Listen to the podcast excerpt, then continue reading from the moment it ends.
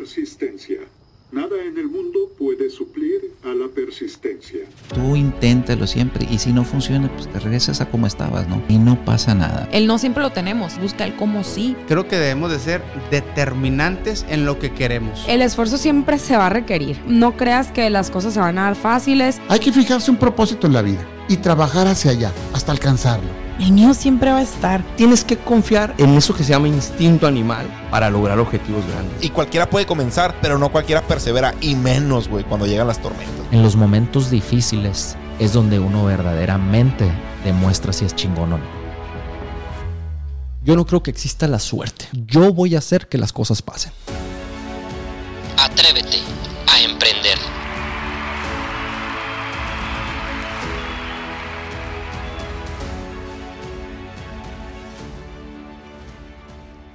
¿Qué tal? ¿Cómo están? Muy buenos días. Gracias por acompañarnos en un episodio más de este tu podcast de emprendimiento en prelectores en tu sección Atrévete a emprender. Mi nombre es David Orona y me acompaña como siempre mi amigo Ricardo Quijada. ¿Qué onda, Ricky? ¿Qué onda, David? ¿Qué onda, chicos? Muy buenas tardes. Qué bueno que están aquí con nosotros en esta sección tan divertida. Tercer capítulo ya. Tercer capítulo, vamos con todo. Y estamos aquí con nuestro invitado del día de hoy, que es Alan Barrera Palacios de Gastrozón. ¿Cómo estás, Alan? Muy bien, aquí nervioso, pero esperemos que vaya fluyendo conforme vayan saliendo las preguntitas. Así va a ser. Aquí nos vamos a acomodar, pues, ¿no? Y pues adelante, David. Oye, Alan, pues digo, ahorita te vamos a preguntar este, todo, ¿no? De dónde vienes y qué estudiaste y todo ese rollo. Pero quiero empezar platicando acerca de una frase que ya, de la que ya subí una historia hace como un mes, que me gustó mucho en, en, en un librito que son de mil un frases de trabajo y dinero, así se llama.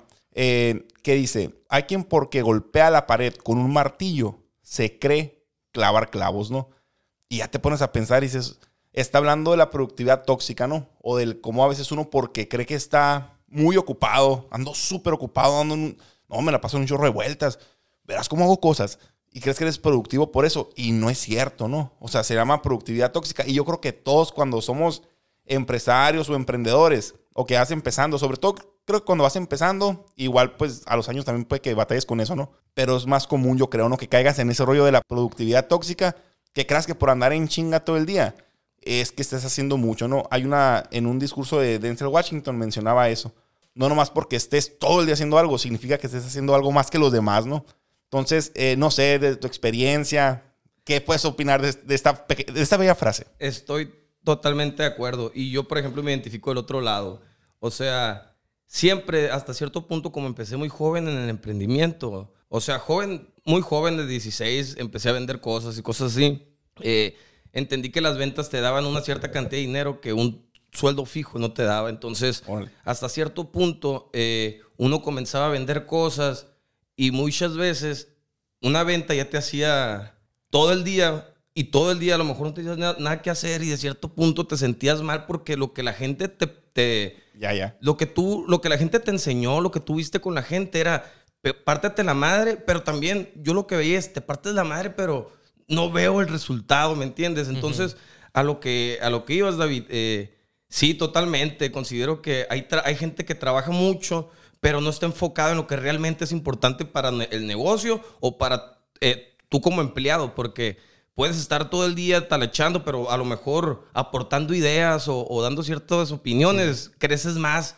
Entonces, es más fácil estar talachándole que aportar cosas eh, inteligentes. Pues, de valor, creo, pues, ¿no? De valor, y, y, yo creo que va por ahí donde lo que dice. Pero fíjate que que mencionaste eso, y es algo que platicamos un chorro, ¿no, Ricky? De que a veces el empresario no sabe estar desocupado. Sientes que si estás, eh, tomarte vacaciones o, eh, o no trabajar mediodía es a la bestia, ¿no? Es que como, y le digo yo a veces eh, siempre hay cosas que hacer, eso es una realidad, ¿no? Pero no todo urge para ese momento. Y a veces uno, y es mi caso personal, no, no, no sé estar desocupado antes de las seis y media, siete de la tarde. Si me desocupé a las cuatro, digo, ¿cómo voy a la casa ya, güey? No, no voy a la oficina, voy a adelantar los, los, los, pendientes de la otra semana.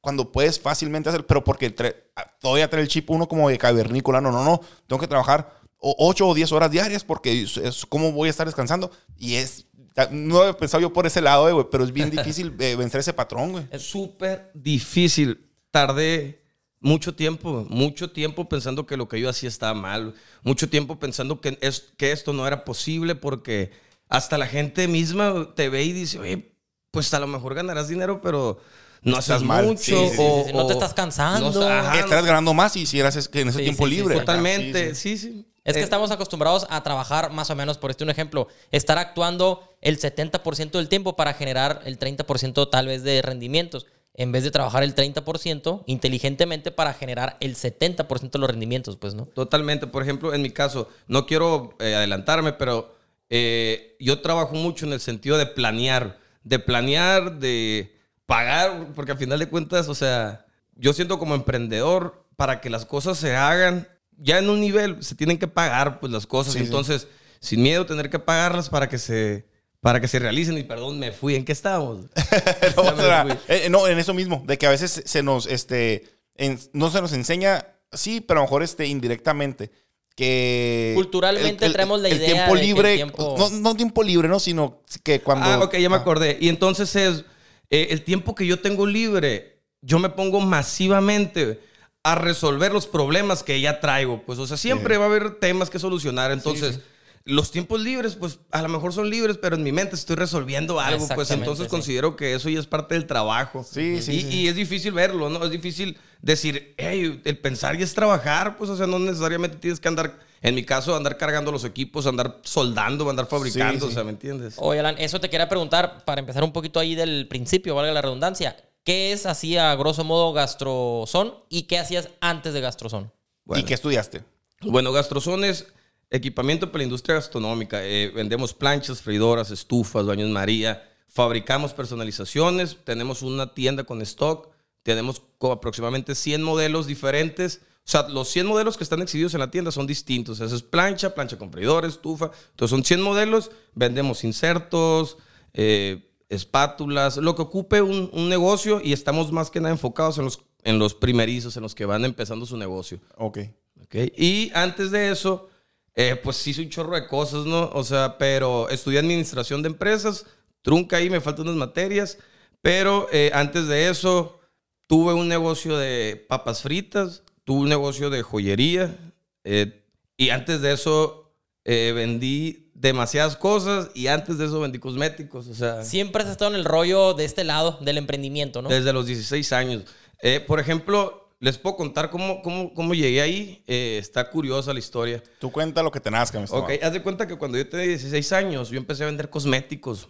¿De, Eh, de catálogos? ¿Alguna marca No, no, particular? no. Yo eh, junté 5 mil pesos y compré una caja de cosméticos estadounidenses y empecé a venderlos. Facilísimo se me hizo. Yo me ponía, llegaba a mi casa, me ponía a estudiar. A ver, este es hipoalergénico, este te deja los labios bien bonitos. Llegaba y nunca he sido de venderle a, a los conocidos. Nunca, nunca me gustó tener un negocio. Hey, vayan a mi inauguración. Hey, no, hombre, yo todo lo que hago es totalmente al público en general. Sí. Y, y sí, empecé, empecé así vendiendo cosméticos, me empezó a ir bien, o sea, bien en la prepa. Sí, sí. Llegué a comprar un chorro de cosméticos. Estuve ahí hasta que yo creo que me compré un bocho. Le metí todo el dinero al... Bueno, mi papá me compró un bocho, yo lo recarrocié, lo Sí, pinté, sí. le metí todo el dinero al bocho. Dejé lo de los cosméticos, entré a la universidad, en- trabajé con una psicóloga. Bueno, y en la prepa también trabajé con la psicóloga, ¿no? Pero hoy mismo en la universidad, en cuanto entré, yo traía la onda de hacer una, una marca. Ahí luego los invito a que la vean, Barrera Palacios, todavía está en Instagram. Entonces yo, yo había estado en un curso de carpintería. Y en el curso de carpintería ese, yo aprendí a hacer cosas de carpintería. eh, y decía, a ver, de alguna manera ocupo hacer un producto innovador. eh, Sí, sí. que yo lo pueda fabricar y lo pueda vender masivamente, dándole un valor súper agregado, ¿no? Y de ahí, en todos esos cursos, encontré que podía ser un tarjetero de palofierro. Bueno, no es palofierro, de madera. Pero dije, palofierro, una de las maderas más exóticas del mundo, sonorense. Sí. Voy a hacerlo. ¿Cómo se hace? Yo pensé que lo podía hacer en el taller. Pues resulta que no, que se ocupaba una CNC, ¿no? Ah, ok. Y sí. bueno, güey, como loco, mis 19 años, 18 años a buscar una CNC. Mi padre pidió un, un préstamo a la caja de ahorro para comprarme una Ah, CNC órale. chiquita, güey, Sí, de sí. caja, de- bueno, de unos 17 mil pesos. Y empecé sin saber programar ni nada, claramente. Le habló un primo, hey, hazme el paro, te doy una feria. Es más, no le doy una feria, te doy una tarjetera cuando la terminemos. De palo fierro, pues, De ¿no? palo fierro. Y tardamos un friego, un friego haciéndola. Salió, después salieron bien bonitas, bien chingonas. Hice la marca, eh, empecé a venderla en algunas tiendas, así como boutiques o con- concept store. En su momento Sí, no sí. existían, pero así. Eh, y después, pues, se me metió en la... Yo, ¿de dónde levantaba dinero, güey, para, para hacer esas cosas? O sea, porque la CNC ocupa fresas, Sí, ocupa borracho, ocupa. Son, son varias piezas que se ocupan hace que son demasiado caras. Entonces, yo lo que hacía, buscaba algo que vender y todo se lo invertía ahí. Hasta que hice un stock de tarjeteros y se lo fui a vender a varias. No se los fui a vender, fui a ponerlo para que lo pusieran y que ellos les ganaran el 30% y ya. Sí se empezaron a vender. Pero obviamente, güey, bien morrito, no tienes. No tienes eh, sentido común de los números. Yo decía, con que venda. cin- vendía cada tarjetera en 500 pesos. Con, con que venda dos tarjeteras a la semana. Mil pesos. Sí, o sea, no, decía, ya, ya, hombre. con eso. Pero no contemplaba lo que me costaba la máquina, lo que me Claro. costaba la madera. O sea, era una ignorancia extrema. Se vendían bien, a la gente le gustaban un friego, le di muy bonita publicidad. Y me entró la onda, porque ya nos sentíamos expertos en la máquina, de fabricar un reloj. Un reloj de madera, pero todos los engranes, todo de palo fierro. Ah, órale. Entonces imagínate que la CNC, perdón a la gente que no nos está viendo, pero la CNC, para tú, como el, el reloj tiene ergonómico, tiene que tener curvatura. Sí, sí, sí. Sí. No puedes fresarlo por arriba. Entonces el CNC era un solo eje. Tenías que voltear la pieza y volver a, a fresar. Era un tema. Tardamos como un medio año, un año, prueba y error hasta que quedó. Para, antes de que quedara, yo pedí un préstamo en el gobierno de 50 mil pesos, que a mí se me echó un mundo de dinero. Sí, sí, sí. Un mundo de dinero. Me endeudé para toda la vida. ¿sí? Así, Sí. sí, de que, bueno, si no los puedo pagar, voy a entrar a trabajar a algún lugar ya. No, modo. me meten al bote. Ajá, o, o, o voy a pagar todo mi sueldo ahí, según yo, ¿no? Sí, sí, sí. 50 mil pesos y empecé a comprar los mecanismos suizos, empecé a hacer, mandé a, hacer anilletas en fresado, en, en tornos, los mandé a bañar en oro, Guadalajara, ensamblé un reloj, me gasté 45 mil pesos, güey, en todo el mecanismo, en todo, y luego llevaba un reloj apenas, oye, pues si no seas estúpido, te faltan chorro de relojes, un cho- ocupas un chingo de dinero más, ¿qué vas a hacer? Te quedan 5 mil pesos, tienes que empezar a pagar el... ¿Qué chingados vas a hacer? O sea, ya, ya no, no, no seas mentiroso, esto no lo vas a hacer, decías, ¿sabes cómo? No es por ahí, pues. no sí, es sí. por ahí, güey. Bueno, hasta ese momento yo decía, sí, Sí, sí. pero no me alcanza, pues, ¿no? Sí, sí, sí. Eh, voy a tomar agua, perdón. Adelante, adelante, adelante. Y, y ya, pues, no, no me iba a alcanzar. Y en eso les hablo a unos amigos, güey, y les digo, ¿saben qué, güey? Ocupamos, ocupo que vengan a la casa, ya tengo un préstamo que pagar y ocupamos hacer dinero, güey. Tengo una idea, como yo había bañado las, las anilletas en oro en Guadalajara. Sí. Aprendí cómo se hacía el baño electrolítico ahí en YouTube, me metí y vi. Vamos a empezar a bañar cosas en oro aquí. Les dije, vamos a ver, güey, a ver si bañamos celulares o algo. Vénganse para acá, tráiganse ácido muriático, tráiganse esto. Todo acá, güey. Y llegaron y estuvimos toda la tarde haciendo baños de cobre, baños de oro. Algunas cosas quedaron tras no. Una chinga, todos apestosos por el ácido muriático, hartos, güey. Y les digo, ¿saben qué, güey? Tengo una idea más fácil, güey. Y, y yo siempre he querido, se me antoja abrir un negocio de papas fritas, güey. De puras papas fritas, le dije. O sea, que nomás un cono de papas, güey. Así como en Europa, nunca he ido a Europa, pero he visto que allá se venden así. Y aquí no existía, no estoy hablando hace como seis años o siete. Y, y sobres, me dicen, sobres, pues yo voy a comprar una freidora, les dije. Y ustedes van a conseguir el permiso en catedral porque me quiero poner en catedral. Sí, sí, yo compré la freidora, compré los insertos, pero compré dos freidoras, güey. Compré una para ponerla en el puesto y compré otra para poderla revender, para ver, güey, si... A ver si... Sí, no, sí, sí, sí. Si tenía cómo pagar la mensualidad del préstamo. Sí, sí, sí. Y, em- y estos amigos siguen siendo mis amigos. De hecho, Alvin de... Su negocio se llama La Cate. Hay un saludo. Ah, o sea, se quedan por aquí en las quintas, ¿no? Ándale, y con él iba a empezar para fritas, pero no consiguió el permiso, se puso flojo ahí. Y, y les dije, ¿saben qué? Adiós, voy a asociarme con otro amigo. Y les dije, hey, consígueme el permiso en catedral y nos asociamos. Al otro día lo tenía el permiso en catedral, nos pusimos, nos iba bien. Una friega, obviamente, una friega. ¿Ustedes atendieron el, el negocio? Al los primeros tres domingos, ya después pusimos dos morros. Ah, ok. Dos, hermano de él y otro amigo del hermano. Sí, sí. Y sí, ahí estuvimos. Yo compré la freidora para revenderla, más no se vendía. O sea, ya estaba haciendo así, Sí, no, no se vendía. Y ahí estamos con las pafritas. Pero yo con, haz de cuenta, con los 5 mil compré las dos freidoras porque eran sencillas, baratas. Eh, y compré un sujetador de camisa, güey, que yo pensé que lo podía vender. Una cera. Compré ciertas cositas, así que completé 3 mil pesos para revender, güey. Simón. Y yo estaba revendiendo conforme tenía las papitas.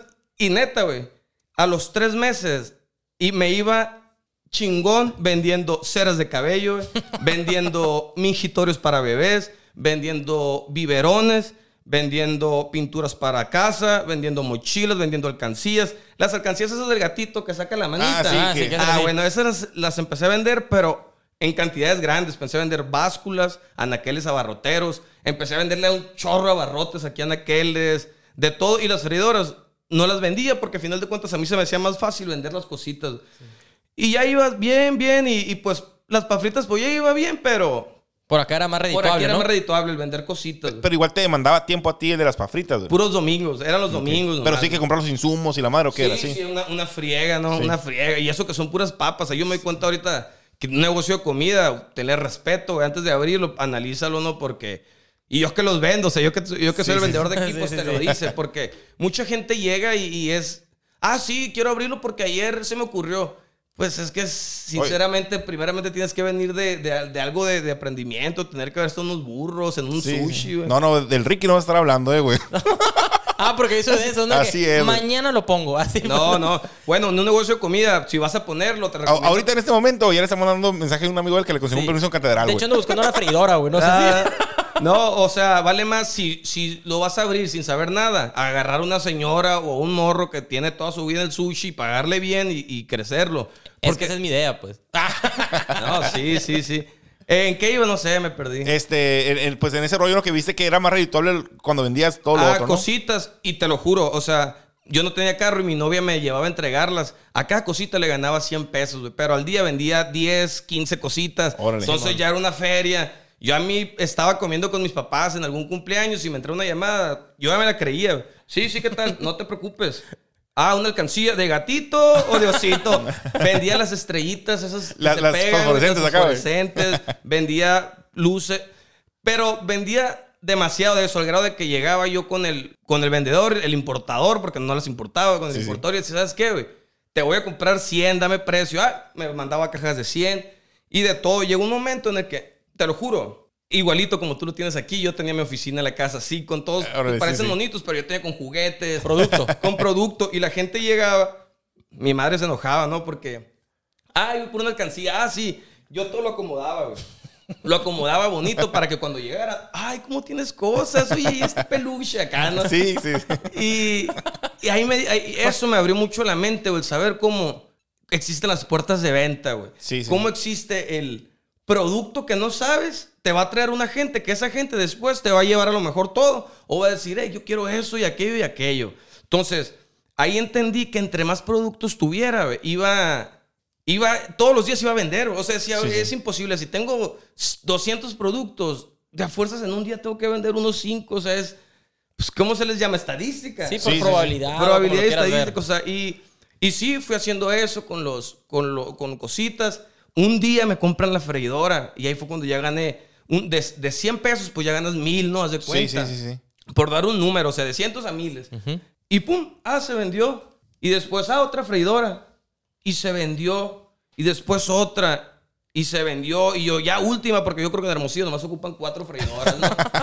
y no, y ya. Tapicé de freidoras hermosillo, ¿verdad? no, eh, ya vendía los anaqueles, pero los anaqueles, y vendía muchísimo. Me manda, de hecho, me mandaron un dompe lleno de anaqueles. Y yo en, en una semana todos los anaqueles los vendía. Pero ahí, por ejemplo, te interrumpo. Eh, anaqueles, alcancías, eh, etcétera, escaleras, lo que sea. ¿Cómo lo promocionabas? ¿Todo era por Facebook? Facebook, ¿Era todo, por...? O sea... todo Facebook. Yo, me, yo lo hacía masivamente, o sea, todos los grupos de, de Facebook de Obregón, todos los grupos de Facebook de aquí, todos Órale. los grupos de Facebook de allá, todos los, en Marketplace 10 veces al día. Una vez escuché el por 10 de, creo, de Gran Cardone, de que haz las cosas por 10. Sí, sí. Y así lo hice toda mi vida. O sea, yo siento que muchas veces pienso, güey, en un trabajo te exigen 100%, entonces... Tú en tu negocio, ¿por qué no lo haces? güey? O sea, ¿por qué en tu negocio no haces el 100%? si en un Completamente. Así como colabora- colaborador si lo haces. pues. Exactamente. Entonces, antes, güey, claro, me da flojera publicar, pero digo, hey, ¿qué, pues, ¿qué quieres de lo que comes? Oye, fíjate que ahorita que estás mencionando eso, en el capítulo de la pelea atrás del éxito con César de este de Mr. César, decía eso, que a veces nosotros como empresarios, güey, somos nuestros peores empleados, güey. O sea, somos el, el empleado, o sea, deberíamos ser el empleado del mes cada mes, Cada hacer un chingo de esfuerzo. Y a veces somos, no, pues soy mi propio jefe, no tengo horario. Y no, güey, es súper peligrosa esa filosofía, güey. Totalmente. Y por ejemplo, eh, Ricardo, eh, ¿dónde los vendía? Así, y haz de cuenta, los mismos gentes. Oye, ese barrotero, aquí quiero otros 30. Ah, pues ahí voy con el que. Una vez me pidieron 150 y no los tenía y se cayó esa venta, pero a veces me pedían para guarderías. Los mingitorios los vendía muchas guarderías. O sea, de alguna manera, gente me decía, me decía, hey, él vende, o me encontraban en Facebook, o le metía 100 pesos de publicidad, o cosas así, pero de alguna manera siempre se vendió Vendías. muchísimo. ¿Y cómo sabías qué producto es el que tenías que ofrecer para vender? Validar, güey. Validar. Haz de cuenta, es muy fácil entrar a, fe- a Instagram, digo, a, a Mercado Libre, agarrar 100 fotos y ponerlas en Marketplace o ponerlas en, en, En cualquier lugar ¿no? y poner, hey, vendo este producto. Y del que te hablen 10 personas, tú vas a decir que sí lo tienes, como si sí lo tuvieras. Y del que te hablen 10 personas, ah, ven por él. De las 10, ninguna va a ir por él, o a lo mejor dos. Ah, bueno, hey, llegaron por él, se me acabó, ahí te voy a pedir uno. Ah, bueno, pero yo no pedí uno porque ya veía que a varias gente le Sí, interesaba, sí, sí. mándame 10. Al que más le interesaba. Al que ¿verdad? más, validando así, descartando este, a lo mejor compré. Otra cosa muy fácil, güey, que hacía, por ejemplo, era Mercado Libre te pide hasta cierto, hasta cierta cantidad, ¿te das de cuenta? Para, para que sea el envío gratis. Entonces decía yo, la gente paga envío, compro tres nomás, güey, para que me salga envío gratis y yo le aumento los 100 pesos del envío que él hubiera pagado, es más, Así le doy es. 10 pesos más barato. Así de sencillo. Entonces no tenías que comprar 100 cosas, comprabas tres. Y si no se vendían, las vendías 100 pesos más barato. No era muy difícil. O sea, Sí, sí. realmente era algo fácil. Cualquiera lo puede hacer hasta ahorita. Y, y de hecho, yo en ese momento no existía ni Betterware. Y yo decía, voy a hacer un catálogo de todas las cosas de Mercado Libre. Voy a poner a doñitas a vender. Y a final de cuentas, yo ya tengo un stock chingón y lo que quieran, muchas cosas las voy a tener para entrega inmediata. De alguna manera, hacer un estudio de mercado que al final ya vas a tener mucho stock y vas a poder surtir instantáneamente. Y, a- y me hubiera salido, lo hubiera, lo hubiera hecho porque Sí, sí. las ideas, o sea, aunque haya un Better Water o que haya un abono, lo que sea, es la persona. La persona si trae la idea, la onda. El hambre, sobre el todo, hambre. también. Y si realmente ya lo validaste, ya viste que funciona. Es un hecho. Pero, ¿qué pasó? Eh, cuando yo empecé a vender la freidora, después empecé a vender freidoras más seguido, después la misma gente me empezó a recomendar, güey. Eh, después, o sea, a, a- a final de cuentas, como yo me juego al emprendedor, eh, machín y, y que pienso qué hacer, nunca se me había ocurrido, güey, vender algo relacionado a la cocina, siendo que ya vendía freidoras, Sí, ¿no? sí, sí. Siendo que ya está vendiendo más o menos bien freidoras, anaqueles, básculas, ¿por qué no vender algo relacionado a la cocina? Hasta cierto punto yo me agüitaba porque pensaba que no tenía algo formal o cómo estoy vendiendo juguetes con una freidora y luego una báscula y luego un anaquel, Sí, sí, o sí. sea... No ¿Cuál, es mi, nada cuál- cuál es mi relacionado. nicho? Pues, ¿Cuál Ah, es mi ¿a, quién, a le tiro? Sí, sí. O sea, hasta vergüenza daba, pues, iban a ir por una freidora. ¿O por qué venías? ¿Por, el, por la alcancía o por la freidora? Acá, o por el gatito, el gatito. Sí, o sea, no manches. Entonces, una vez en una clase de la escuela, un profe dijo, creo que tú también lo mencionaste hace poquito, ahorita que lo estás escuchando, que hay que venderle a la gente que ya le vendes, pues, ¿no? Ah, ok, sí, sí, sí. Y bueno, dije, a final de cuentas, ¿qué más puedo vender? Freidoras, planchas, estufas. Pero dije, si hago eso, güey, vas, lo voy a hacer durante toda la vida. güey. Así dije, voy a dejar de vender estas cosas. Ya todo lo que venda lo voy a rematar, siendo que la neta me da bien y me voy a dedicar a esto toda mi vida. Toda mi vida. O sea, si llega a pasar algo, un problema de algún fabricante que ya no me puede fabricar, voy a buscar otro fabricante, voy a fabricar yo. O si llega. Lo, me puse a pensar todas las cosas que pueden pasar y dije, no importa, voy a hacerlo toda mi vida. Y no voy a hacer otra cosa. Y, y ahí fue cuando decidí dedicarme 100% a los equipos de cocina. Empezamos fabricando dos, ahorita estamos fabricando 130 al mes. ¿Hace cuánto fue esa decisión? Hace cuatro años. güey. A la madre, ya es algo, Cinco, güey. cuatro, cinco años. Sí, te digo, empezamos fabricando dos, ahorita 150 veces al mes fabricamos equipos hasta grandes, planchas, de todo. Se pasaron por un chorro de cosas, chorrísimo de cosas que, que a final de cuentas entiendes qué es lo que, que- por lo que estás aquí, o sea, y, y que cualquier cosa que te pasa mala, viene algo totalmente mejor. Y siempre, o sea, nunca, no es como que a veces, güey, es como que siempre. Oye, que valió madre, subieron, el- subió el acero, subió la placa, ok, subió, ¿qué podemos hacer? No, pues vamos a cambiar esto, vamos a agarrar esto, ok, ¿qué más? Siempre ver la manera de darle la vuelta a la tortilla, o sea, siempre, oye, ¿qué pasó? Todos los días hay problemas y cualquier Claro. problema que tengas, tenerlo en mente que hay que darle la vuelta a la tortilla, cualquiera. Es difícil, es está bien feo cuando te pasan, enójate en el momento, pero en ese momento piensa, a ver, a lo mejor eh, se me quemó una mercancía. ¿De qué manera es esto me puede me puede hacer una mejor persona, güey? ¿De qué manera esto puedo salir adelante y, y ganar el doble? O sea, ¿de qué manera? ¿Qué, qué voy a hacer para que esta situación tan, tan traumática pasó a ser lo mejor que me pudo haber pasado en la vida? Es que como se dice que o una situación, un problema, o es un peldaño, o un escalón para subir, o es una lápida que te va a sepultar ahí. Hay una frase que me gusta mucho, que de hecho la, la quería mencionar, aquí la traigo anotada, y se dio orgánicamente, ¿no? Dice, subestimamos el evento y sobreestim eh, no, sobreestimamos el evento, o sea, a lo que quieres llegar, y subestimamos el proceso, güey. Cada sueño realizado ocurrió gracias a a la dedicación de un proceso, güey.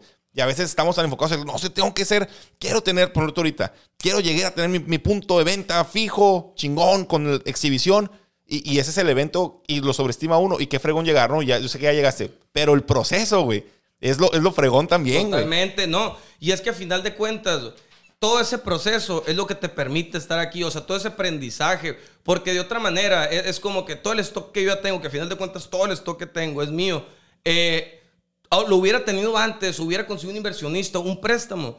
Hubiera tenido a lo mejor para poner esto, pero no para saberlo manejar, no para saber cómo sí. lidiar con los Sí. problemas del día a día. A lo mejor en una semana iba a llorar, iba a querer tronarlo. ¿Me entiendes? Así O sea, todo eso es su momento. Claro, a veces nos tiramos a la milonga y tardamos más en hacer las cosas que Sí. sabemos que tenemos que hacer porque realmente casi todo el mundo sabemos qué es lo que tenemos que hacer, pero no estamos dispuestos a hacerlo. O sea, da flojera, Sí, da sí, flojera, claro. la neta. Oye, Alan, una pregunta. En estos emprendimientos que tuviste previos a lo que ya es tu emprendimiento formal de Gastrozón, pues ahí te escuchamos como que estaba así en la parte informal, digamos, y como que, bueno, compro esto, vendo esto, como que sin un plan, digamos, pues, ¿no? Cuando ya decides formalizar, ya con Gastrozón, equipos para cocina, me dejo del gatito, freidores y demás, bueno, freidores las sigues vendiendo, ¿no? ¿Ya iniciaste con algún plan meramente estructurado, con un estudio de mercado, o también fue con esa misma hambre que tú dices de, bueno, me la aviento y lo que salga? Orgánico, totalmente orgánico y, y- y- y creyendo. Fue, fue orgánico y, y creyendo, ¿eh? no fue ningún estudio de mercado. Tampoco fue como que agarré un local en cuanto lo decidí. Lo decidí, yo creo que todavía tardé unos ocho meses en agarrar un local. Ah, Fue un local chiquito. De alguna manera ¿Es en el que estás ahorita, en el camino del? No, ya, ya he cambiado tres veces. Estuve primero en La Reforma y Roberto Romero. Después estuve en, en- en el periódico Sonora, ahí, en Doctor- Ah, ok. ahí mismo en las oficinas del periódico Sonora. Y ahorita estoy acá en el camino del Seri. Eh, pero fue orgánico. Eh, no, no hice ningún plan de negocios, no hice nada. Checar competencia, checar qué Nada. productos son los que más se venden, qué, cuántos restaurantes hay en Hermosillo. Nada. A final de cuentas, eh, cuando lo decidí, fue todo bien orgánico. Fue, pues ya empecé a vender freidores, ya empecé a vender planchas, ya tenía planchas y, fre- y dos freidoras. Y luego, ah, una estufa. Ah, planchas, freidores y estufa. Eh, ya cuando tenía unos 30 equipos, fue cuando dije, voy a abrir, porque oye, güey, no cabía la casa de mi madre, imagínate. Imagínate. Pasó de gatitos a todo eso. ¿no? A la- no, imagínate, y los anaqueles me marcan toda la casa, era algo, era algo terrible.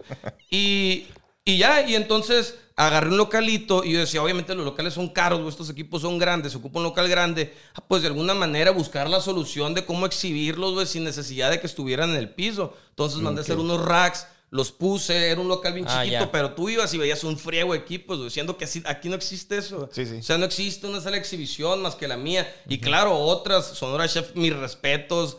eh, creo que equipos del Sol, otros, pero son, son totalmente distintos porque ellos son enfocados más a, a un nicho minero, restaurantero, más Ok, extremo. sí. Comedores industriales y Ah, eso, ¿no? Exactamente. Que claro, yo también le, le vendo a restaurantes, a comedores industriales, estoy, pero ellos están totalmente enfocados a ellos. Es una, una fregonada de empresas esas, ¿no? Claro. Nada que ver, nada que ver eh, en su, su giro. Bueno, parecido el giro, pero somos diferentes.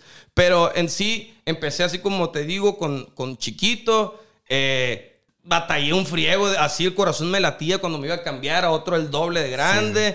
Después al otro es el doble de grande del otro, el corazón me latía más fuerte. Tengo que, que serte sincero, una vez ya que había decidido cambiarme, yo sabía que era contratar gente, era, era el, el más del doble de renta, era, eran varias cosas que al final al mes era una cantidad para mí importante, ¿no? Sí, sí.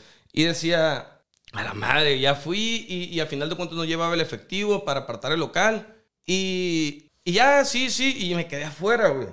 Y empecé a, me, empecé a Un temblar, acá, acá, un ataque de ansiedad. Se me salieron las lágrimas, me tranquilicé, me fui, me fui con unos camaradas. Para no hacerte el cuento muy largo, me pegó una crisis tan fea que decidí no rentarlo seis meses. güey. Seis meses dije, no, no, no. Hasta mi novia me vio y me dijo, ¿sabes qué, amor? Eh, espérate, o sea, Sí, te veo demasiado presionado. Y yo, a la madre, gracias, acá, gracias. Nomás ocupaba que alguien me dijera Sí, una eso. palmadita en la espalda, Sí, ¿no? mi, mi novia es emprendedora también, Sí, entonces ok. siempre nos estamos apoyando, güey, siempre nos estamos orientando o, o- o motivando, pues, ¿no? Y, y entonces, pues imagínate, o si me dio un ataque, súper güey. difícil. Lloré, lloré de miedo, pero, pero no, hombre, ya te das cuenta que es lo mejor que puede haber pasado. El- por ejemplo, ahorita nomás tengo, somos tres. Eh, claro, pues la gente, la gente que fabrica, pero yo fabrico Sí, sí. por, haz de cuenta, yo fabrico por volumen. Ok. Yo haz de cuenta, le digo a algún fabricante, tenemos fabricante en Obregón, en Hermosillo, teníamos en, en el sur, pero los fletes se fueron por los cielos. Ah, ok. O sea, de, haz de cuenta de un flete que, se, que podía salir en 15 mil, se fue a 65 mil No, pesos. güey. nada que Sí, ver. sí. Y, y hubo tiempo que, que que tuvimos que hacerlo, güey, porque pues teníamos que seguir y, y teníamos Sí, ya sí, clientes que... Pero después tuvimos que buscar la manera de fabricar acá, güey, de fabricar no, no 30 muebles, sino arriba de 100 muebles y, y saber cuáles. Entonces, a la madre. ¿Y dónde guardar esos, esos 100 muebles, sí, güey? sí. Porque pues tu local es esa la exhibición, o sea, no es... No es una bodega, no ¿no? es una Así es. bodega. Entonces, yo y mi novia compramos una casa hace dos años, la tenía de bodega, una casa que compramos para, o sea, nueva, ya la tenía de bodega. Entonces, son cosas difíciles, pero las tienes que ir haciendo, ¿no? Entonces, Sí, claro, claro. Y también el mismo emprendimiento, tu mismo negocio te va a ir diciendo o te va dando la pauta para saber cuál es tu siguiente movimiento, ¿no? Yo creo Claro. que ahí es donde, y tú nos comentarás,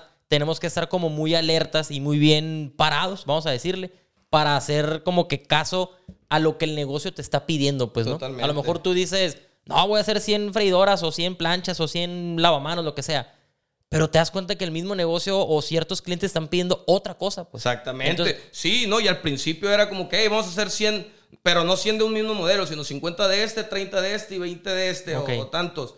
Y es como que, oye, güey, el, el mes pasado vendimos chorro de estos y este mes no se vendieron tanto de estos, se vendieron más del otro. Del otro. O sea, realmente, a lo mejor sí, haciendo un estudio de mercado todo se puede saber, claro, con más exactitud, pero nunca vas a saber exactamente qué es lo que se tiene que hacer. Pero sí te obligas a vender. Y tienes O- que tener un stock para lo que te vayan pidiendo y tienes, tienes que tenerlo. pues, ¿no? Siempre. De hecho, o sea, te digo, ya en, en la casa esta ya no tenemos nada. Yo tengo un contenedor marítimo donde yo todo el stock lo tengo ahí, de alguna manera emplayo la mitad y cualquier envío al mismo día yo lo agarro y, se lo, va, y pues, envío. pues, Y la cuestión de las ventas, ¿cómo le hacen, Alan? Antes, pues a lo mejor en la informalidad de las alcancías, pues era Facebook o vete a saber alguna red social. Instagram. Ahorita sigue siendo lo mismo. O sea, mismo. no hay una... Bueno, y ya recomendaciones, porque vas crecido bastante también, ¿no? güey? O sea, tu Mande. punto- Bueno, sí, Sí, sí, sí. claro. Tu punto de venta también ya, ya eres un poquito más visual, pues, ¿no? No, eh, eh, así, el, por, por ejemplo, sí. Wow, imagínate, güey, cambié de gastroequipos a gastrozona hace un mes y no importó, o sea, no importa. yo Sí, siempre supe, yo siempre supe que gastroequipos existía ya por Mexicali. güey. O sea, ah, yo- ese fue el motivo, sí existe el nombre. Sí, sí ah, existe, yo ya sabía. eh, claro, ah, no, ni lo voy a decir aquí. tío. ya sabía. De hecho, es el próximo invitado. ¿eh? Ya sabía, pero pues decía, güey, yo no soy así de que sí, voy a ser millonario en cuanto lo pienso. Decía, si se me da, pues... A lo mejor ni el- crezco tanto como para que Ajá. me detecten, pues, ¿no? Sí, ya cuando quiera crecer, cambio el nombre. Pero si tú me preguntas, es muchas redes sociales, o sea, publicidad en Facebook, muchos, muchos, muchos clientes, ex clientes, güey, que sí, que tienen que comprar otra estufa, o, de, o el hermano de un cliente, Sí, sí. o el mismo amigo que tiene un restaurante, están rodeados de ellos. Hey, háblale a Alan, él es bien buena onda, él acá, o háblale a José Luis, que es, es otro vendedor ahí, o sea, háblale, son, e- esas sí se hacen, van haciendo las relaciones. Con relaciones, ellos, ¿no? la. Fíjate, la- el, ayer que tuvimos a- al invitado de ayer, él comentaba que hacía mucha venta por cambaseo, pues, ¿no? Que se iba, pues, negocio por negocio, ferretería por ferretería por la calle, bajándose a las obras y demás.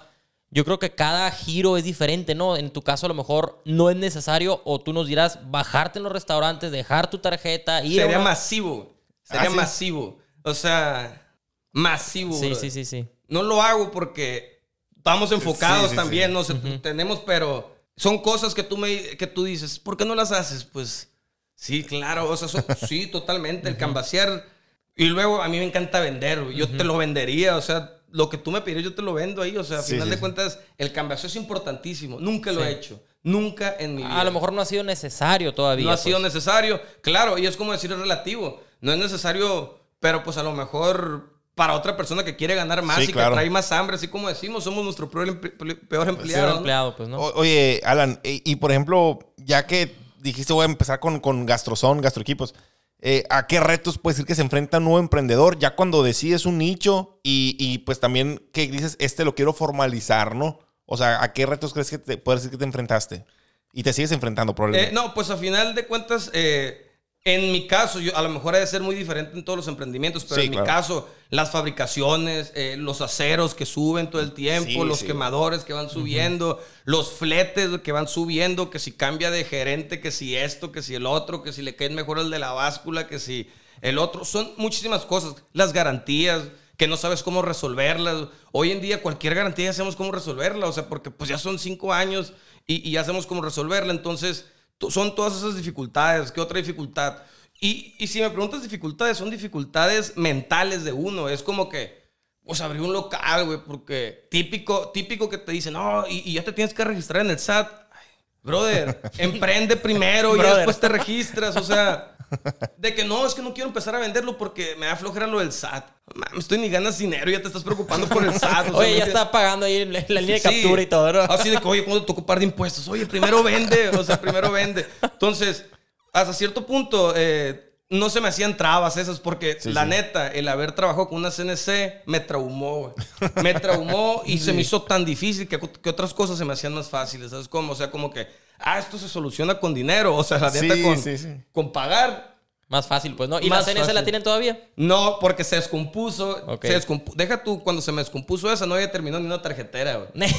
Y en, y en la, y en la, en la borrachera de mi pa con un tío, le dije a mi tío, le vendí mi proyecto acá, no le dije que... Y le gustó y me dijo, ¿sabes qué? Yo trabajo con Francisco Sots, que es el dueño de Marco San Benito, que es... Ándale, yo- es como mi tío. Y, y él tiene una CNC tirada que nunca la supieron usar, me dijo. No, pues el lunes voy a hablar con él. Y ya, oye, ¿qué onda? Oye, me comentó tu tío. No, pues sí, mira, eh, yo traigo este proyecto. La neta no te entiendo, me dice, ¿qué proyecto traes? Pero se te ven ganas. Simón, agárrala, me dice, y ahí vamos viendo qué me vas haciendo. Nunca le hice nada, no puede ser ni lo mío.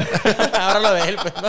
Ahora lo de él, no, hombre, muchas gracias ahí, Francisco de los que apoyó Machín. Qué fregón. Oye, Alan, y por ejemplo, ahorita, ya que llevas años con, con tu negocio, güey, eh, ¿hay algún mito de, sobre el emprendimiento que alguna vez, eh, que a lo mejor es parte de lo que estás diciendo ahorita, ¿no? Pero otro que tenga en la mente que dice, no, es que emprender es esto, no, mira, yo tengo un tío que entonces tengo... Y ya cuando empiezas dices, cabrón, no está tan difícil. O ¿por qué no lo hice antes? O por qué no lo hice antes. No, pues es que yo, yo así crecí con todas esas cosas del emprendi- de, de que no, hombre, es una chinga. eh, emprender, no, eh, trabajas más. eh, todo, todo te dicen. Y a final de cuentas sí es cierto que trabajas más, pero siento que el- las satisfacciones son muchas más, pues, ¿no? Entonces, eh, ¿qué, te, ¿qué te puedo decir, güey? De... Se me fue. ¿Tus, papá- tus papás vienen, o sea, vienes de familia emprendedora? ¿Tus papás No, son- mi padre es contador, él trabajó 30 años en, en, en Hacienda Ujú. y eso fue importantísimo en mi vida. Y, y, y, y raro que en mi caso, porque, y me lo dijo mucho a mí mi padre, como él siempre vio que yo era vendedor, Ujú.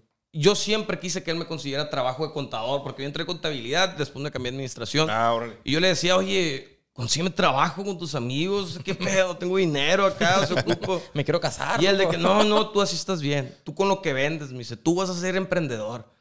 Y yo, güey, lo tenía odiadísimo, odiadísimo de que decía, ay, ¿tú qué vas a saber? O sea, tú, por- porque yo sentía que le daba vergüenza eh, conectarme Ya, con sus ya. amigos. Sí, pues. Ah, ok. Deja tú, cuando me conectó, me no me contrataron para hacer las prácticas, le quebré la laptop a uno. Por... Y lo vetaron de por Ey, Me hice para atrás y se la quebré. Yo, con razón no me recomiendo. Oye, Alan, tengo una pregunta que me gusta mucho hacer. Cuando estamos en este rollo del emprendimiento, ya sea un emprendimiento nuevo o tu emprendimiento, pues ya que hayas tenido algunos previos, muchas veces no, no te voy a decir que nuestro peor enemigo, pero tenemos amistades que nos ahorillan o nos hacen comentarios contrarios a, a lo que nosotros queremos escuchar, como por ejemplo, no hombre, estás bien trabajando ahí con fulanita empresa, tienes seguro social, tienes prestaciones, te prestan carro, el celular, etcétera. ¿Para qué pones el negocio de papas, por ejemplo, no? Tú tuviste que lidiar con algo de eso. O Toda sea, la vida, tus amistades tuviste que cambiarlas realmente. No las cambié y, eh, y ellos saben, o sea, ellos, ellos se acuerdan y hasta ellos dicen que se burlaban, güey, de mí. Toda la vida se burlaron porque uno es apasionadísimo. Uno en la borrachera, yo quería hablar de negocios. Así como se que quiere hacer el viaje Kino en la peda, tú eres el que habla de negocios, de güey. negocios, así. Anda juntando los botes ahí, güey. Así, y, y les decía, hay que hacer esto y el otro, y ah, cómo chingas. Sí, sí, o sí, cómo sí. chingas, o, o a final de cuentas de que, de que yo no chambeaba, güey, o de que tenía una juguetería, o de que. Sí, sí, demasiado. O mucha gente de que, güey, ¿cómo, ¿cómo la gente va a ocupar equipos de cocina todos los días, güey? Oye, o cómo. Ah, está muy interesante eso, ¿eh? Eh, oye, ¿cómo, ¿cómo, cómo después, güey, vas a poder, después de que ya te lo acabes a todo hermosillo, qué Sí, vas a hacer? sí, güey. Son mentes pequeñas, que, que hasta cierto punto no tienes que desgastarte con ellas, pero los entiendo, güey, porque yo fui una mente pequeña cuando no era emprendedor, güey. Con creencias limitantes, ¿no? Ajá, o sea, que tú pensabas que era imposible una cantidad de dinero hasta que ya lo ves emprendiendo y dices, ya enti- entiendes a la gente que lo ve imposible o porque hasta cierto punto nunca lo han vivido y por eso lo, lo- desde sus miedos hablan, desde sus, desde sus miedos y, y, Sí, sí. y te quieren dar miedo a ti y si te lo causan, no te voy a decir que no, toda mi vida, de cuando estaba más morro, cuando el negocio estuviera estable, sufría, imagínate, yo, yo me ponía a pensar, ¿cómo va a depender de mí toda mi vida? O sea, ¿cómo va a depender de mí una casa? ¿Cómo va a depender de mí mis hijos? ¿Cómo va a depender de mí que van in- que quiero que vayan a escuela de paga, que, vaya- que quiero una casa padre, un carro padre? Eso va a depender de mí. O Sí, sea, sí. neta, no, no voy a dormir hoy.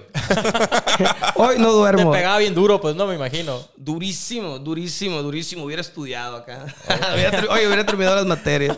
Vamos por esas seis materias que me hacen falta, pues, ¿no? Oye, Pero qué loco, ese, ese tema sí está muy, muy interesante y volvemos a lo mismo, pues que la gente, como ellos tienen limitaciones, se, se reflejan en ti, pues. O sea, o, o te lo quieren transmitir por miedos propios de ellos, pues. O pero, jalarte al mundo en el que Ajá. están ellos, pues, Sí, ¿no? no, y también uno tiene que entender y ser más empático en que no tampoco ellos son iguales que uno en el Sí, sentido no, de, no. hey, cabrón, vende algo, güey, está bien fácil, véndelo, güey, está bien fácil. Y él, "Oye, pues, no está fácil, güey. Él no sabe vender igual o, o él realmente no se le da las ventas. a Tiene mejor. otras aptitudes y Él es tiene otras chingoncísimo para otras cosas, pues sí. Totalmente. Pero cuando tú tienes esa onda y desde que llegaste, digo, no, no lo conocíamos, al Alan, güey, la neta. eh, nunca he escuchado tu voz, yo nunca nada. Ahorita que llegaste, desde que dije, no, está todo bien buena onda. O está todo, tra- trae la, la vibra y es parte de la venta, yo creo. Yo O sea, cuando te- lo escuché, vendes, ¿no? he estado trayendo una freidora en el carro. No, y te digo, yo nunca le vendo a gente conocida. No me, gu- o sea, no me gusta. Porque yo soy de los que regalan las cosas. Así de que lo que me cuesta agarrarlo, no me importa. Porque a mí no me importa hacer negocios con conocidos. Sí. A mí me importa hacer negocios con el público en general. Un negocio que sea solo. O sea, un negocio que esté y que sea sin la necesidad de estar ocupando de familiares o conocidos o de un mismo cliente. O sea. Oye, Alan, eh, volviendo al tema que decías ahorita que tenías los fabricantes fuera, ¿no? No, no eran fabricantes tuyos, sino es como tu prove eran como tus proveedores. Exacto, mis proveedores. Llegó un punto en el que, que estás ahora, pienso yo, en el que tú mismo te fabricas. O sea, tienes- intentamos, intentamos, intentamos fabricar, se perdió dinero. eh, y ahorita lo que se hace, por ejemplo, yo pago, no, yo pago las nóminas los viernes del fabricante. O sea, el fabricante lo teníamos lejos, ahora lo pusimos aquí en Obregón. No lo pusimos, conseguimos aquí en Obregón. Y, y fue difícil hacer una relación con él porque no creen primeramente en que, se- en que, en que sí te tienen que hacer tantos muebles. Pero cuando les paga, cuando le pagas, la primera vez ya dices, ah, madre, sí. Sí, Entonces serio, los sí. tiempos de entrega, al principio batallamos y todo. Entonces, de alguna manera, para tener una relación chingona con él, yo aporto demasiado con él, en el sentido de que si le hace falta una dobladora hidráulica, ahí te va, güey, ni modo. Nosotros invertimos para que salga esa dobladora hidráulica y Órale. seguir chambeando. Oye, no, que tengo que pagar las nóminas el viernes, ahí te van. Todos los viernes yo pago sus nóminas. Aunque, obviamente, a costo de, a costo Sí, sí, de sí, entrega, ¿no? A costo Sí, sí, de... sí, sí, sí. Pero sí, realmente, no es mi gente. Son como 17 cabrones, no, no les pago yo a ellos más que un destajo, como quien dice, ¿no? O sea, no compras el mueble como tal, entonces. Compro, com- compro la, ahí, por ejemplo, yo compro las láminas. Yo compro láminas, yo compro todo el material y ellos me los hacen. Órale. Con máquinas de ellos, digamos. Con pues. máquinas de ellas o prensas hidráulicas que yo ya puse Que ya ahí. pusiste o, ahí, pues, ¿no? o máquinas soldadoras. Compré dos máquinas soldadoras. ¿Y, por qué? Porque así te ha funcionado ese esquema. Porque busqué la manera, o sea, busqué la mejor manera. Claro, yo tenía fabricantes en México y agarramos un tráiler o medio tráiler y me lo traían y, y todo era posible, pero con los fletes se fueron. Ya, sí. Y, y a final de cuentas, el, el- el tener más cercano aquí al fabricante me, me es mejor. Intenté aquí fabricar en Hermosillo con un friego de gente, toda me quedó mal. Al principio, chorros me batearon y ahorita me hablan de que si quieren que me fabriquen un chorro. Ah, O sea, me hablan de que, ¿qué onda, mi Alanora? ¿Qué fabricamos o qué? No, Ya pues, no. Ahorita está nada, bien. ahorita ¿no? no, y para empezar, no te quiero ni ofender con los precios que me están dando. acá. Ah, sí, O sea, exactamente. O sea, con, con- con la mano de obra. Sí, sí. Pero sí, e- es, es, e- es una cuestión de no quedarte así nomás, güey. Es de buscar la manera que se hagan las cosas. O sea, no es como que, ah, ¿cómo es? Pues este vato lo vende a este precio y ya no se puede hacer nada. Sí se puede. Somos humanos, güey. Puedes ir allá y si tú hablas con él aquí y de alguna manera lo convences, te va a bajar el precio. O si de alguna manera tú vas y dices, ¿sabes qué? Yo voy a comprar las láminas o yo los mando a traer de China. O de alguna manera tú vas y ¿sabes qué, güey? Ocupamos que te pongas unas pilas a vender, a hacerme más rápido, a hacer estas cosas. Lo convences de que te baje los costos. o Sí, sí, sí. Tienes que hacer cosas extraordinarias. Son negociaciones todos los días y todo el día, Todo pues, ¿no? el día y todos los días. Y, y hablar con la verdad. Hablar con, a final de cuentas, al principio es más difícil porque no tienes credibilidad, pero ya después están, están ahí las notas, están, Sí, están, claro. los- están las láminas, están todo, pues, ¿me entiendes? Oye, Alan, y digo, una pregunta medio rara, pero ¿te acuerdas tú cuál fue tu primer venta con un cliente chilo? Que tú dijiste, cabrón, me hablaron de tal restaurante, o me recomendaron de tal restaurante. Y como, no. Mm, No me, acu- o sea, no recuerdo cuál fue el primero, pero, pero sí me ha pasado con muchos. O sea, por ejemplo, el Bukibish, a varios, a varios les he vendido Sí, baños sí. María, planchas. Órale. Ricardo, Ricardo Franco ahí es chef de ahí y él es el que tengo el contacto. Eh, pues, por ejemplo, a muchos, no me gustaría ni mencionarlos. Sí, sí. Muchos, muchos restauranteros que me compran, pero a final de cuentas no es como que... Al principio sí, eh, sí es una emoción de que, ah, Sí, sí, sí. me sí. compró. Ahorita es un cliente más. A mí, no me, a mí Sí, no me sí. emociona que me compre él, a que me compre un primerizo. O sea, a mí me da lo mismito. Porque no es como que pagan más. O sea, Claro, sí, es la misma, la- es la misma venta. Sí, es la sí, misma sí. venta. Claro, si es una empresa, eh, ya que tiene su crecimiento, sí es como que le sigues haciendo cosas. Te vas a pues, estar ¿no? comprando recurrentemente, Sí, por ejemplo, pues, el Prime. El Prime yo les hice todo el de aquí de- del Colosio. Y ahorita, no, no han ido ¿Cuál los es el burros Prime? Prime. No. Ah, bueno. Eso- están aquí por, junto a Lorus, por ahí. Ándale, Sí. enseguida lo acaban Ajá. de poner, lo, lo menciono porque es el más reciente que tengo ahorita Ok. que le hice personalizado.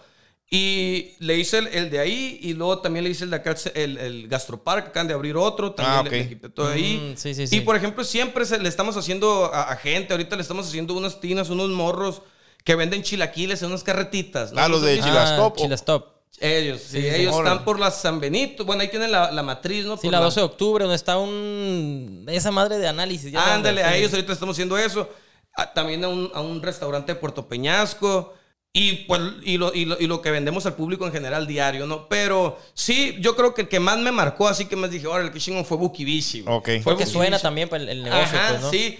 Y, y sí, y un chorro, ¿no? Un chorro, güey. Al Sushi 51, 52 le hemos vendido estufas, Ok, buena sí. onda ahí el, el- el dueño. Y, y así a, vari- a varios negocios que se me olvidan porque Sí, no, no. Son, son algunos. Oye, Alan, una pregunta. Cuando iniciamos el rollo del emprendimiento, mm, el- nosotros, digamos, el emprendedor, somos todólogos, pues, ¿no? O sea, yo correteo esto, yo pago aquí, yo fabrico aquí, yo voy y me peleo con este, yo voy y vendo acá. Todos iniciamos así, todos, todos, todos. Llega un momento que el negocio va agarrando cierta madurez y la persona también, pues, va delegando ciertas actividades o hay cosas que a lo mejor ponen a una persona a cargo, etcétera. En tu caso, hoy por hoy, ¿cuál es tu función dentro de, de Gastrozone? Es vender, eh, o sea, también, además de vender, pero ya no tanto. Yo era muy miedoso en el sentido de que yo sentía que yo era el vendedor y que yo le convencía que no, no iba a poder nadie más vender como yo. Ahorita está un primo chambeando conmigo que tiene unos tres años chambeando conmigo, pero formalmente un año. Y aprendió a vender muy bien, entonces ya lo solté. Está Martín también ahí vendiendo y en lo administrativo. Y yo en, en que las cosas se resuelvan. O sea, por ejemplo, en, en, en negociar los, los precios de láminas, en negociar precios de fletes, en, en andar hablando. Porque yo también, además de que uso los fletes para que me traigan láminas o me traigan cosas, mando Mandas. diario. Pues entonces también es. eh, bueno, también mando todo el día. O sea.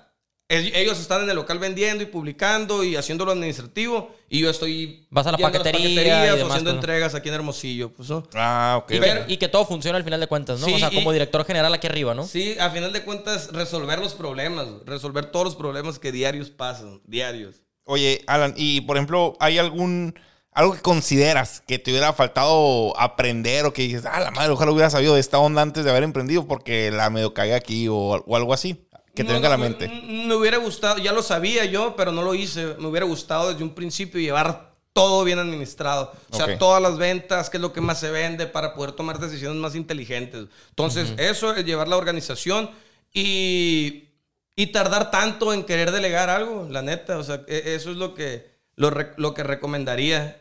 Es, es que a veces el- el- el- en el querer delegar, güey, entra el miedo que, ay, si bajan las ventas, y si luego no. Y, o si no lo hacen como yo lo quiero hacer. Eso, yo por no soy pésimo delegando, por eso no, todos lo hacen mal menos yo. Acá no. ¿Sabes, sabes qué me sirvió mucho? Es, eh, una vez fui a una ferretería y me gusta mucho cómo me atienden ahí. Y le digo a la muchacha, oye, ¿qué onda? ¿Cómo le haces o, para contratar a esta gente? Porque siempre me tocó ver morros diferentes y siempre la misma actitud. Estar, me dice. O sea, tienes que Órale. estar todo el día mientras sea, hasta que lo hagas una, uno chingón. Y yo, pues sí, cierto, porque uno quiere poner a la gente a irte. Al principio tienes que estar y que no se siente, que Sí, ¿me claro. entiendes? Entonces, eh, es eso, es estar ahí, no querer, no querer, porque ya está la gente ahí, irte y, y no hacer nada, es estar viendo, es estar motivando también, motivando y, y- y enseñándoles a vender, porque al final de cuentas es lo más Sí, importante sí, sí. en la Sí, vida. sí, sí. Y hacerles entender que como van a aprender a vender, van a ser mejores personas en todos los sentidos. No nomás en tanto a la venta, además van a ganar más dinero y como personas, güey, se van a sentir mil veces más seguros, tanto con la novia, con los amigos, con todos. O sea, te ayuda para toda la vida, considero yo. Entonces, El, el ser un buen vendedor. el ser un buen vendedor. Te abre muchas puertas también, pues, ¿no? Totalmente, totalmente. Oye, Alan, ¿y qué consejo le darías a un emprendedor, bueno, a un, a un chico o chica que está por emprender? O sea, que tiene ese miedito de que... que lo hagan, que muy, muy probablemente el 90% de las veces no va a ser lo que, lo que tú creas. Lo que tú crees nunca es la mayoría del tiempo. Yo te vendí de todo, vendí miles de cosas y es más, así te la pongo. Yo lo que más he creído que voy a vender nunca lo he vendido. Órale, qué curioso. Las tarjeteras, los relojes, lo que tú crees. No lo, yo nunca lo vendí. Yo siendo que me creo un visionario, un emprendedor, no lo pude vender. No pude vender las joyas que hice. Sí vendí joyas, pero no pude venderlas todas. Que es lo que más me gusta y lo que yo pensaba que era lo que se vendía. Yo, además, en mi, en mi, en mi, en mi, en mi, en mi tienda tengo una, un producto que mandé importar.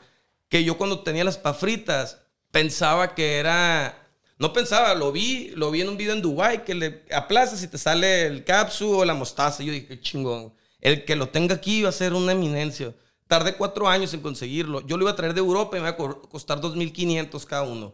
Me valió madre, yo lo iba a pedir, pero pues no tenía dinero. Cuando tenía las pafritas no lo pedí. Hace siete meses lo conseguí, güey, después de cuatro años. Nadie en todo el norte de México lo vende. Claro, ya lo empezó a vender el sur. Nadie en todo el norte de México. He vendido dos, güey. Yo pensé que eso iba a ser Sí, lo más el- el cabrón. boom, así. El- así de que De vayan, a, vayan a Gastrozón porque ahí está eso. Hey, güey. No, y yo que según yo ya conozco el mercado, entonces, Sí, sí. ¿qué consejo? Empiecen, empiecen porque una cosa los va a llevar a la otra. O sea, muy probablemente no vayas, quieres vender chicles y empiezas a vender chicles, pero te das cuenta que, que se vende más el, algo que te quite el chicle, güey. pero el mismo chicle te llevó a eso. Ándale, qué Completamente. chingón eso, qué chingón. Así, así me pasó, pues empecé con las pafritas, terminamos vendiendo equipos, ¿no? O sea, Qué curioso. Está ca- eso. está canijo. Oye, Alan, ¿y tres virtudes que tú crees que debe tener un emprendedor? O sea, que debe ser esto, esto y esto. perseverante, eh, pues no sé cómo se le puede decir, pero, pero como que frío o, o hasta cierto punto. Objetivo, ¿no? Objetivo. Ok, sí. Y, y que la neta no tengas otra, bueno, como mi recomendación, que no tengas otra opción. O sea, es que bueno, claro, y también escuché el de, el de la que invitaron, que trabaja y, y tiene su emprendimiento. Ah, la ¿no? Fer, Fer. ajá. Sí, Sí, sí, y sí. se admira y todo. Y, y, pues ya está grande. Pero mi recomendación es, si son morros, empiecen de morros. Sí, sí. Bien morros, les va a ayudar un friego en que pueden hacer lo que sea. El de Fruteto me encantó. Me sentí súper identificado con él. güey. Súper Chingoncísimo. identificado. Él empezó igual de orgánico. Él no es de estructuras grandes, así como yo. o sea, es. yo no soy de, hey, quiero poner 15 sucursales. Yo prefiero dar pasos firmes y en algún momento que sea algo gigantesco. Entonces, mi recomendación, digo, eh, otra virtud es, la, es más con perseverancia. Con eso no me pides otras cosas. Perseverancia y también sentido común, bueno, porque también hay mucha gente Sí, que es perseverante en cosas que no manches. Sí, ¿no? eh, hay que fíjate, mucha gente cree que el, el decir es que soy muy perseverante y, y no voy a quitar el dedo del renglón. Yo soy súper fan de no quites el dedo del renglón, pero no quiere decir que, que tienes que se- seguir con un negocio que ya no te dio, güey. O sea, si no era por ahí, o, o sea, ca- cambia la página, pues sigue, Totalmente. sigue en el libro del emprendimiento, pero cambia la, a otra página, pues, pon otra Ya cosa. es difícil, ya es difícil porque te sientes fracasado, así. Pero bueno, o sea, tienes que fracasar y, y, y ¿para qué seguir en lo mismo? Mejor fracasa y, y sale adelante, pero tienes que haber aprendido algo de eso. Sí, sí. O sea, y de alguna manera, como lo dije anteriormente, buscar qué lado bueno sacarle a eso. O sea, quebró, bueno, ¿qué otro? Abre los ojos a todo, abre los ojos y ve qué oportunidad puedes encontrar de ahí, totalmente. Oye, Alan, ¿y, y tú este, te gusta para crecer, para seguir aprendiendo? ¿Qué tipo de contenido consumes? O sea, de películas, documentales, series, podcasts. Podcast. Podcast. Podcast, audiolibros, nada de libros, me duermo. No, no- no te gusta leerlos, pero sí escucharlos. El único libro que leí, y te lo juro que ese cambió mi vida, fue el de hasta vergüenza me da, pero... El Principito. Eh, no, Padre Rico, Padre Pobre, Ah, tenía 15 años. Ok, ok. Lo leí cuando trabajaba con la psicóloga y desde ahí yo creo que mi chip de ser vendedor, ¿no? Órale. Pero eh, así, güey, los podcasts de usted me encantan porque ves la realidad de las cosas, ves y dices, oye, pues sí, así, así, así es, güey. O sea, así es la realidad, o sea, somos humanos y, y la gente, vemos a los empresarios como, como dioses o como que algo inalcanzable, con Ándale, un traje sí. y una corbatita, cuando, hey, está en tenis, güey, es Sí, una sí. persona normal, tú hablas con él y te vas a dar cuenta que nomás, nomás se puso un objetivo claro y, y fue sobre él. O sea, fue sobre el objetivo, ¿no? O sea, Sí, sí, sí, sí. Oye, Alan, eh, Pero, espérate, pero, pero ¿qué, otro, ¿qué otro podcast consumes? Eh, Emprende Lectores. ¿Qué otro? Eh, por ejemplo, también eh, eh, de aquí de Hermosillo me gustó algunos capítulos del Platicadores. Sí, sí, sí, sí los ubico, pero ya lo han sacado, ¿no? Ah, creo que no. Pero audiolibros, por ejemplo, El secreto más raro, soy un obsesivo con él. No, no los, no los- No. fíjate que no lo había escuchado, ¿eh?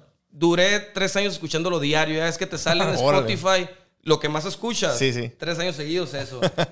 Así, entender, que- entender güey, que, que las cosas más importantes de la vida no cuestan, güey, que es, que es lo menos, que todo lo que vale dinero, nomás vale dinero, güey, que a final de cuentas lo- es lo más importante, la salud, la vida y, el, y, y los pensamientos que tienes, pues, ¿no? Que somos el producto de nuestros pensamientos. Secreto más raro del mundo. Piensa y hágase rico, pues, Sí, sí. de, de regla. De la De cabecera, ¿no? Oye, me da, me da hasta pena porque van a decir, este se cree Carlos Muñoz, pero es que es, es lo que a mí me gusta. El hombre ¿eh? más rico de Babilonia. Sí. Pequeño cerdo Eso, capitalista. eso, lo- o sea, eh, si, si me preguntas, Son los es lo que clásicos. me gusta. Sí, sí, sí. Pero está bien, pues. Ajá, Ajá. y, y también me gusta, por ejemplo. No, la verdad, nomás me gusta escuchar historias de personas. Me gusta Hambre de Poder. obs- Olvídate, Ah, sí, güey. sí, me sí, sí. obsesiona ver esa película. güey. Ah, sí, está súper chingona. Sí, sí, sí. Eh, y todas las películas que tengan que ver con emprendimiento. Fíjate que, y estamos hablando antes de que llegara del Riquillo, que la, la de los tenis Jordan que va a salir, güey, la película. Sí, la Air. Sí, se estrena hoy o mañana en el cine, creo. Y dicen que está muy chingona, güey. Güey, pues, que inspiradora, sale güey. el, el Matt Damon y dije, ah, wow, que va a estar bien fregona, pues. todas las películas que sean de vida real, o sea, basadas en, en hechos de vida real y, y de emprendimiento, totalmente. Yo soy fanático y de, y de, y de afirmaciones. Soy de esos enfermos que, que se despierta y tú puedes. Así. Que le pone play así haga y tú puedes. Así. Órale, órale. Digo, está, está interesante eso. Oye, Alan, iba a hacer una pregunta, pero David No, no, me, ahora no sí. me dejaba, pero ahora sí. Cuando estamos emprendiendo, pues obviamente broncas de la chamba muchas veces las llevamos a la casa, o broncas de la casa las llevamos a la chamba, o un cliente eh, o proveedor, lo que tú quieras, o no te pagó, o un equipo se le ha dañado, un montón de cosas, N cantidad de problemas, ¿no? Y esos problemas como que van llenando un saquito de piedritas y explotan. Entonces emocionalmente nos tronamos, pues, ¿no? Totalmente. ¿Qué piensas o qué haces tú para, digamos, lidiar con todas esas emociones que el emprendedor tiene que aprender a sobrellevar? Eh, me- por ejemplo, mi novia me, me ayuda mucho porque a ella, como te digo, eh, tiene su negocio, eh, también tiene muchos, muchos problemas, muchas cosas, pero a ella no, no se le refleja en su persona y a mí sí. O sea, yo, yo sí, un día me fue mal, ando de malas. Siento bien encabronado, pues, Sí, trato de cambiar totalmente. Y me dura un ratito porque pues obviamente sé que tengo que estar positivo y tengo que darle la vuelta a las cosas. Pero eh, escucho muchos, así me siento estresado, me gusta correr, escuchar podcasts, escuchar historias de gente que ha salido adelante. O sea, la verdad, güey, que si me preguntas de qué manera salgo adelante con eso, es escuchando historias güey, de personas Ok. que salen adelante o que tienen problemas más grandes que los míos y Sí, no sí. se están ahogando en un vaso con agua. Y, Órale, qué fregón.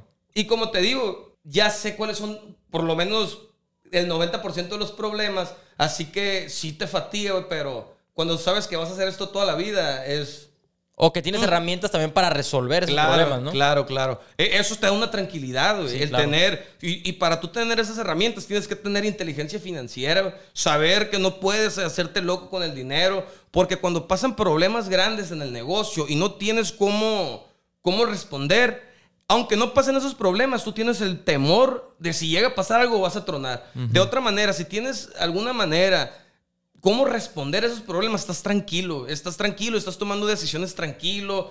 Que pasa un problema, es, bueno, no es como que a la madre, ¿qué vamos a hacer? No, pero tuviste que ser cuidadoso mucho tiempo para, pues, para Sí, tener, claro. ¿no? Algo Para llegar a ese respaldo, digamos. Totalmente, totalmente. Ok. Oye, Alan, y sacrificios como emprendedor, o sea, como empresario, ¿qué sacrificios puedes decir que, que has hecho y que sigues haciendo hoy en día para, por tu negocio, ¿no?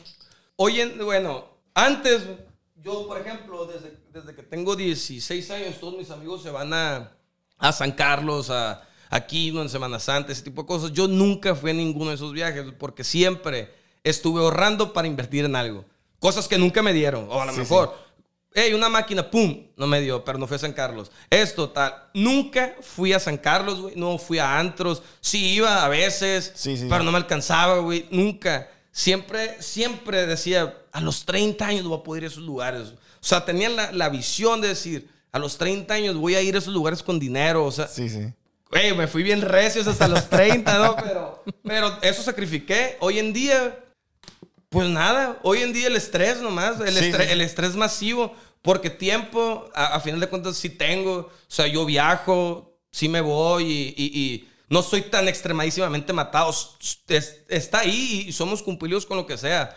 Pero, pues no veo sacrificio, lo disfruto, la verdad. Oye, oye, Alan, pero por ejemplo, digo, se me hizo muy curioso ese, ese, ese tema. ¿A qué retos se enfrenta un negocio como el tuyo? O sea, ¿cuáles son los retos? Mm, eso de los, de los aumentos, de los aumentos, de los fletes, de, de, los, de las garantías, de ver cómo solucionar ciertas cosas o cómo fabricarlos de cierta manera para que tengan mejor funcionamiento. Eh, también, pues, hay, hay mucha competencia, eh, hay mucha gente que publica. Hay, también hay mucha gente que ya vende los equipos que, los negocios que yo les vendí y quebraron, los venden y los Ya, venden ok. más baratos. Ya, ya, Entonces, sí, sí. competir contra los mismos, porque si te soy sincero, quiebran el 80% de los negocios que me compran. Es que es, es obvio cuando un emprendedor llega ahí, así, si tú te puedes pensar, yo, yo, yo le vendo puro emprendedor, pues Sí, no le vendo a una persona que lo va a tener en su casa. Entonces, es muy notorio cómo llegan por una emoción, güey, de momento, o por una moda, sin saber, porque es como que, ah, ok, dame esta plancha, esa freidora. Ah, no, pero está más padre aquella plancha con tres freidoras. ¿Y, mira, ¿y para qué sirve esto? No, es baño María. Ándale. ¿Y para qué se ocupa el baño María? No, no sé, a ver qué le vamos a echar ahí. Ya, ya, ya. Ya, ok. Es como, brother, tienes que tener noción, porque es bien difícil, más un negocio de comida. Sí, sí. O sea, tuviste que haber estado en la cocina de alguien. Para, y si, una, un, si, una- si, un, si, un, si un cliente va y me dijo que trabajó cinco años para alguien y todavía quiere abrir un negocio de comida, está casi garantizado su éxito. Sí, sí, sí. Garantizó porque él sabe la chinga que conlleva, él sabe cómo traer a los chambeadores. Pero si nunca has hecho ningún negocio de comida, ay Dios, Dios, Dios. Van más por impulso, ¿no? Pues oye, dímelo a mí que yo lo abrí, pues Sí, también, sí, ¿no? sí, sí, sí. No, hombre, es, es- hay que pensar las cosas antes de, de hacerlas. Obviamente, hacerlas. Oye, eh, la recomendación que me pediste, ¿qué le recomiendas? Empezar y ahora estoy diciendo que no empiecen. Sí, sí. No empiecen hasta que esté bien pensado. No, o empiecen, pero no un negocio de comida.